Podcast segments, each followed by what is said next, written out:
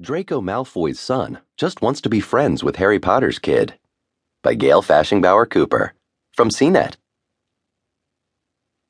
We still have more than a week before the script for Harry Potter and the Cursed Child goes on sale, but although most of the play's plot is still a secret, some revelations are trickling out.